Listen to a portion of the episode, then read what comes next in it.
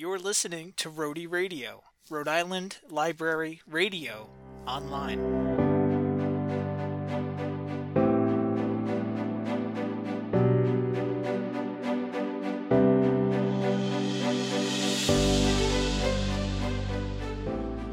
There, my name is Patrick Elliott. I am the Technology Coordinator at Barrington Public Library in Barrington, Rhode Island. In today's episode, you're going to be hearing from Doug Swizz. Now, he's the Assistant Director and Head of Collections Management here at the library, but he's also our resident film buff. Doug runs a fantastic lecture series, which traditionally involves a screening in our auditorium paired with a pre film commentary. However, since the pandemic, our auditorium has been closed to the public, and as such, Doug hasn't been able to hold his film lecture series in person.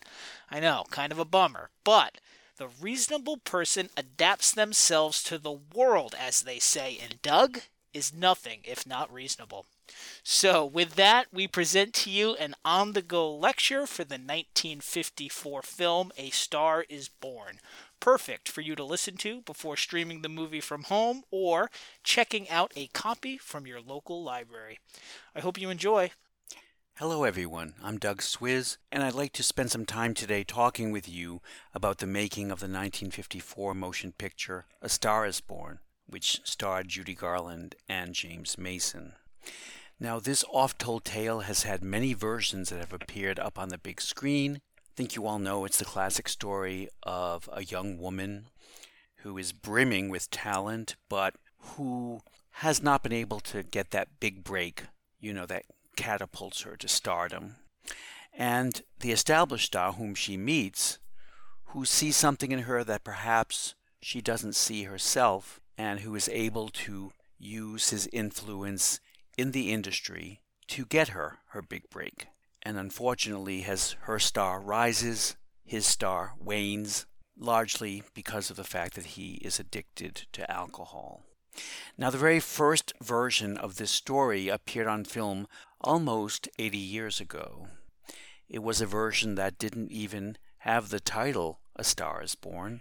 It was called What Price Hollywood. But then in 1937, a celebrated version appeared called A Star is Born, and that was with Fredric March and Janet Gaynor.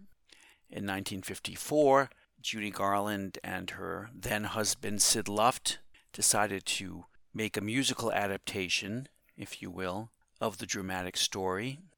Barbra Streisand had a crack at the story in her 1976 film version, co starring Kris Kristofferson which transferred the story to the world of rock music.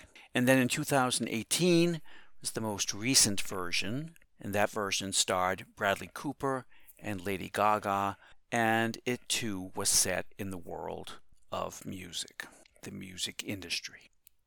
But I'm here to talk to you about the 1954 version, starring Judy Garland and James Mason, and this came at a very pivotal time in Judy's career because just a few years before, Judy had been released from her contract with MGM Studios, and that was a, a, movie studio with whom she had been signed for about 15 years. She was one of their big stars, right? She had starred in such famous movies as The Wizard of Oz, Meet Me in St. Louis, She'd made several movies with her friend and colleague, Mickey Rooney. But unfortunately, what happened over the years was that they kept Judy, the studio did. They kept her very, very busy. I think we like to often think that the life of a movie star is just so glamorous. But when you're signed to a major movie studio, as Judy was, that churns out movie after movie, the pace is rather reckless. You know, when Judy wasn't working on rehearsing the acting and singing and dancing parts of a role that she was playing, she was actually shooting before the camera, or she often had to go out on promotional tours to promote the film that she, you know, her current film. And, you know, she was signed when she was just a young adolescent. She was maybe 13 or 14 years old when MGM first signed her. And it was hard. I think she felt deprived. She felt boxed in, overworked. And I think that the studio thought that it was doing a good thing. They decided that they didn't want Judy's energy to lag, and so they prescribed a regimen of amphetamines, of uppers, to keep Judy's energy intact. Also, when she was first signed, she was, as I said, she was an adolescent and she had some baby fat, you know, sort of related to her puberty, I guess. And so MGM wanted to have her lose weight. And of course, amphetamines would speed up her metabolism and contribute to weight loss as well. Now, the problem was that when Judy tried to then go to sleep at night, she was so keyed up that she was unable to sleep. So, again, thinking that they were doing a good thing, the studio thought, well, we want Judy to get her rest so that she'll be fresh to appear before the camera the next day. And so they prescribed a regimen of downers so she could sleep. But then, of course, the next day it was time to give her the uppers again, and so began a vicious cycle of drug addiction that lasted several years. And this became more prevalent. This became worse as you know the 40s, uh, the 1940s uh, went on. Um, she began to call out sick. There were several days she just wouldn't show up, and they would have to shoot around her, or she would show up at the studio but several hours late, go to her dressing room, maybe stay there for another hour or two, and finally appear on the set all the time, keeping her director and co stars and movie crews waiting. So that by the late 40s, this had become more and more prevalent. And the studio finally, in 1950, had had it. And they said, You're too undependable, you're too unreliable, we are terminating your contract. So the big question for Judy and her husband, Sid Luft, was well, what's next then? What what's the next career strategy? What should we do? Because obviously she was not going to be able to get another job at another studio. I mean, I think she had a black mark against her name throughout the industry. So Judy and Sid thought that maybe it was time for Judy to return to the world of live performing. You know, performing live before an audience. And um, before she had been signed to MGM, she actually had been a live performer in vaudeville. She was part of a kiddie act. She and her sisters were billed as the Gumm Sisters because that was their real surname. Judy was not born Judy Garland, she was born Frances Gumm. And it was a song and dance act.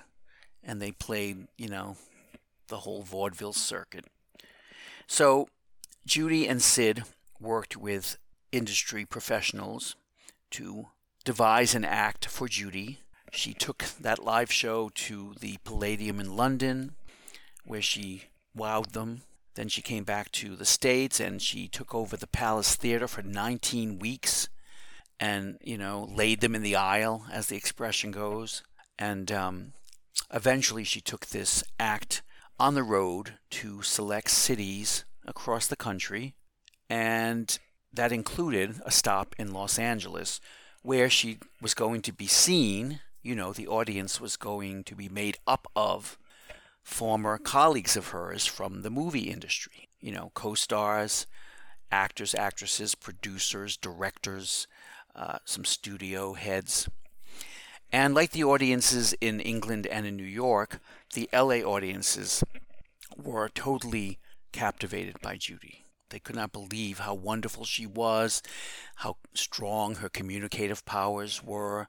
She seemed refreshed and revitalized and happy and healthy.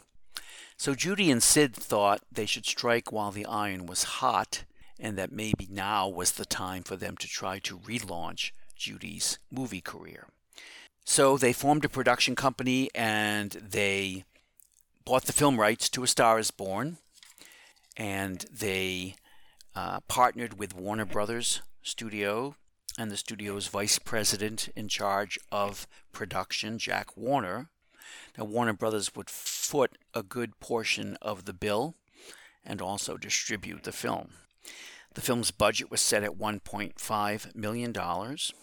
Now, because there was so much riding on the success of this picture, only A list talent was signed. George Cukor, the women's director who had helmed movies featuring Katharine Hepburn, Ingrid Bergman, Greta Garbo, and recently Judy Holliday, was Garland's personal choice to direct. Moss Hart, the Pulitzer Prize winning playwright, whose stage shows included um, You Can't Take It With You and The Man Who Came to Dinner, was signed to write the screenplay. To write the music for the film, Harold Arlen, who, among other things, had written the music for Garland's The Wizard of Oz, was hired, and Ira Gershwin came on board to write the lyrics. Now, of course, he had written the lyrics in conjunction with his brother George Gershwin's music back when they were a songwriting team back in the 20s and 30s before George Gershwin's untimely death. The best creative and technical personnel were recruited to handle things like cinematography and production design, costumes, and so forth. James Mason, the well known British actor, was signed to play Judy's co star, the character Norman Maine, who helps her launch her career but then sees his own career crash and burn as a result of his alcoholism. Now, this movie had a very long shoot, nine months, in fact, and the budget eventually swelled to around $5 million. Of course, critics were quick to blame the drawn out shoot on Garland, and while she did have some culpability in this area, which I'll address in a moment, there were other causes for the drawn out production. You have to remember that the early 1950s was the era during which the movie studios would try anything to lure Americans away from their TV sets at home and back into cinemas. Such gimmicks as 3D films, stereophonic sound, and big picture formats were touted as things that television couldn't do. And there were all kinds of competing widescreen formats introduced during the 50s. 20th Century Fox had the ex- exclusive rights to CinemaScope. Paramount had something called VistaVision, and Jack Warner, not wanting to have to lease CinemaScope lenses from his competitor, 20th Century Fox, had his studio launch something called WarnerScope. However, after nearly two weeks of shooting using this WarnerScope process, the footage was deemed unsatisfactory, and so Warner gave in and decided that A Star is Born would be the first Warner Brothers movie filmed in CinemaScope. But unfortunately, the footage that had been shot so far was scrapped, and those scenes had to be filmed again using CinemaScope. Now, because Cukor and his cinematographer were unfamiliar with CinemaScope, it took them that much longer to set up shots before the cameras began rolling. The way that you would compose a shot in the new widescreen format was vastly different from how you'd frame a scene in the old Academy ratio, as they used to call it. So there was a definite learning curve that Cukor and his technicians had to master before they became proficient. And add to this the fact that Cukor was known for his rather deliberately paced manner of working, doing take after take until he felt satisfied, and you can understand how the weeks may have melted away. But as I said a moment ago, it is true that Garland was partially to blame for some of the delays. She had a lot riding on this picture, namely her industry reputation, right? and the pressures that she felt were enormous, particularly as the shooting progressed. She was taking amphetamines again to stay camera slim, and these wreaked havoc on her well being, causing her to be absent from the set. But I want you to know that when Judy stayed in her dressing room and wouldn't come out, it wasn't because she was playing the part of prima donna. Rather, she knew she was great. I think none of us would argue about her God given talent. But I think that when she was in the dressing room, she was trying to summon the courage to go out before the camera because she knew that she had such high levels that she had to maintain. You know, her standards of performing were so great and she had to hit the mark every time. And that's a lot of pressure for a person to put on themselves, you know. And then when she finally did appear before the camera, she, you know, I think Judy Garland was totally incapable of delivering a perfunctory performance. She gave 100, 110%. And the problem, though, was that she gave of herself so fully that she was often too depleted to be able to continue right away. In fact, an actress who visited the set remarked, quote, that girl should work for two hours and then be taken home in an ambulance, end quote. Now, another reason for the lengthy shooting schedule was the Born in a Trunk production number. The movie needed a big number to end Act 1, one that would show us just what the moviegoers within the story witness at the preview showing of Vicki's first film that makes her suddenly hailed as a newborn star. So Judy and Sid turned to her old MGM musical mentor, a man named Roger Edens, to write a piece of special material that would serve as a kind of biographical rendering in song and in dance for the character that Vicki Lester is playing in her film. That is, the film within a film. And the result was a virtuoso 12 minute turn that left little doubt why Vicki is destined for great things, and which reminded us, the real movie audience, that Garland had lost none of her performing gifts since she had left MGM. So, to rehearse and shoot this Born in a Trunk sequence with its orchestrations and costumes and scenery added another seven or eight weeks to the schedule at an additional cost of around $250,000. But finally, despite all the delays and cost overruns, the picture was completed in late July 1954 and had its premiere in October in big cities like Hollywood and New York and so forth. The question was would Judy, Sid, and Warner Brothers gamble pay off? And the answer was a resounding yes. Moviegoers were ecstatic, and critics fell over themselves praising the film. However, the movie clocked in at just over three hours in length. And the movie theaters complained to the studio that this meant less showings per day, you know, because the movie was so long. So, because the director George Cukor was off in India shooting his next film, Jack Warner took it upon himself to go in and cut out 30 minutes of film footage. Gone were two musical numbers, but more importantly, some non music scenes which gave some insight into Garland and Mason's characters. But this plot backfired, because as a result of this excise version, box office receipts actually decreased. Why? Because moviegoers became aware that they were paying money to see an abridged version of the film and so the film quickly fell off of the movie going radar. Now, when the Academy Award nominations were announced early that winter, and the film earned six nominations, including Garland and Mason, for their performances, hope was high that any wins would rekindle interest in the movie and that that would translate into increased box office.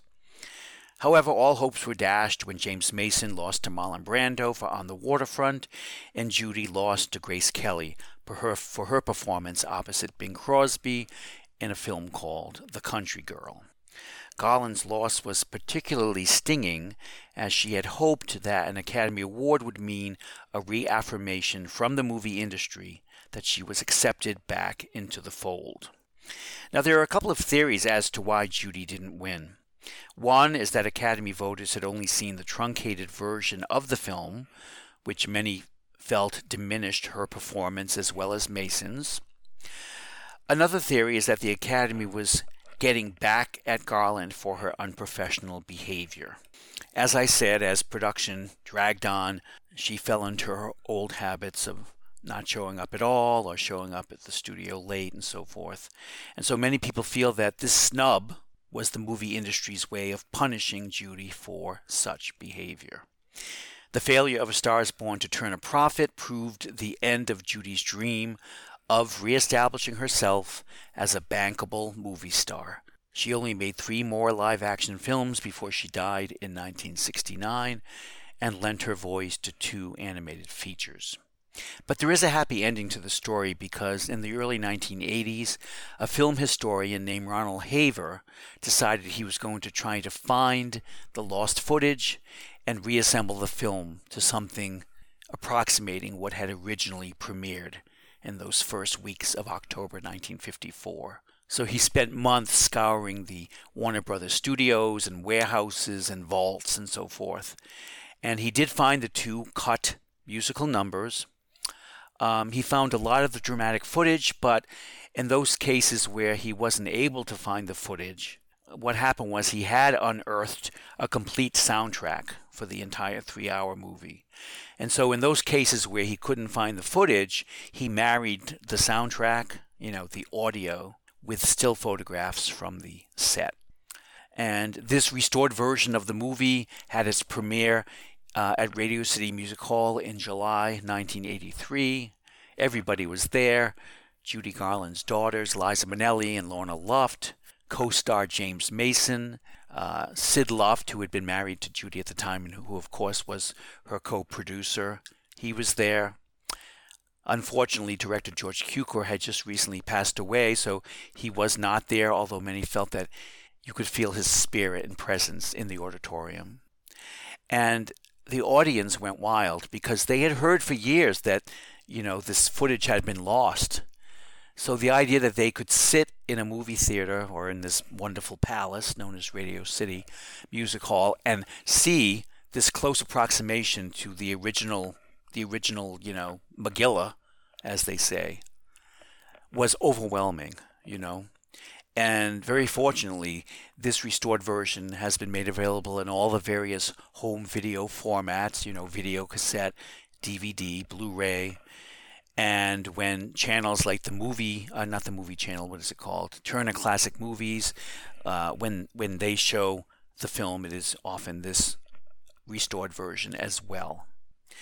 So I hope that uh, I've given you some insight into the blood, sweat, and tears that was expended in making the 1954 A Star Is Born, and I hope that uh, when you watch it again, assuming you've seen it and if you haven't, what are you waiting for? But that you will keep in mind some of the um, emotions and some of the backstage or behind the scenes turmoil uh, that was going on uh, in order to make this motion picture. Thank you.